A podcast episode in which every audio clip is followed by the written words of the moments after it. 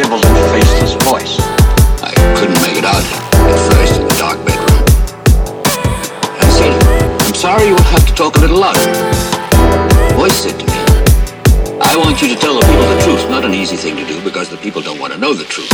And I said, You're kidding. What the hell should I know about the truth? But the voice said to me, Don't worry about the truth. I will put the words in your mouth.